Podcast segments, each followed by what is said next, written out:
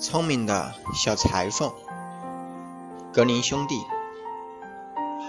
从前有位公主，非常的骄傲。每当有人前来向她求婚，她总是出一个谜语让他们猜。如果猜不中，她就傲慢的把他们赶走。公主还贴出了告示：无论是谁，只要猜中谜语，她就会嫁给他。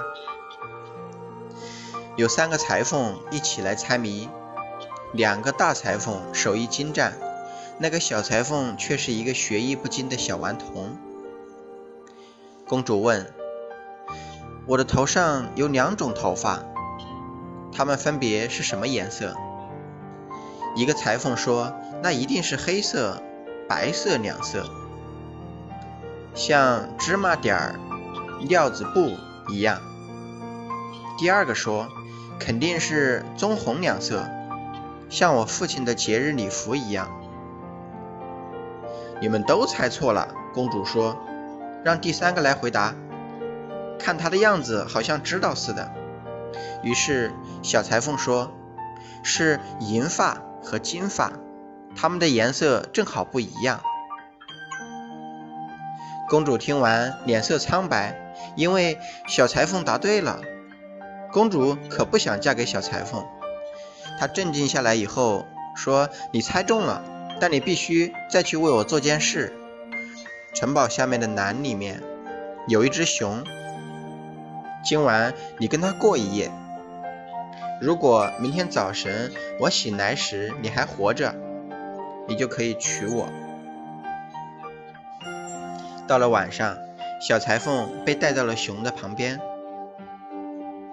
熊立刻就要扑向他，别动，别动！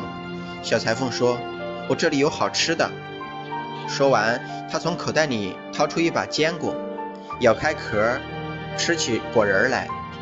熊见了也要吃坚果。小裁缝把手伸进口袋，掏出满满一把，给了熊。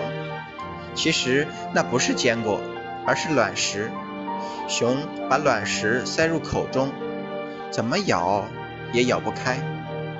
你真笨！小裁缝于是接过卵石，机灵地把一个坚果塞进口中，咔嚓一声，咬成两半。接着，小裁缝从衣服里抽出一把小提琴，演奏起来。熊听到音乐声，情不自禁地跳起舞来。他跳了一会儿。觉得这小玩意儿很有意思，便要求小裁缝教他拉小提琴。小裁缝说：“瞧瞧你的爪子，指甲太长了，我得先给你修一修。”说着，拿出一把虎钳，让熊把爪子伸过来。小裁缝把虎钳使劲扭紧。任他大声咆哮，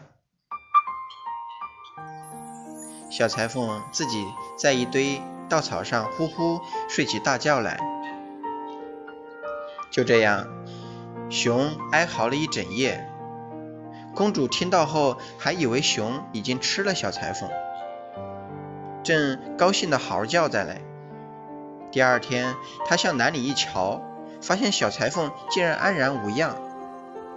脸上还露出了得意的神色。现在公主别无选择了，因为她有言在先，只好同意举行婚礼。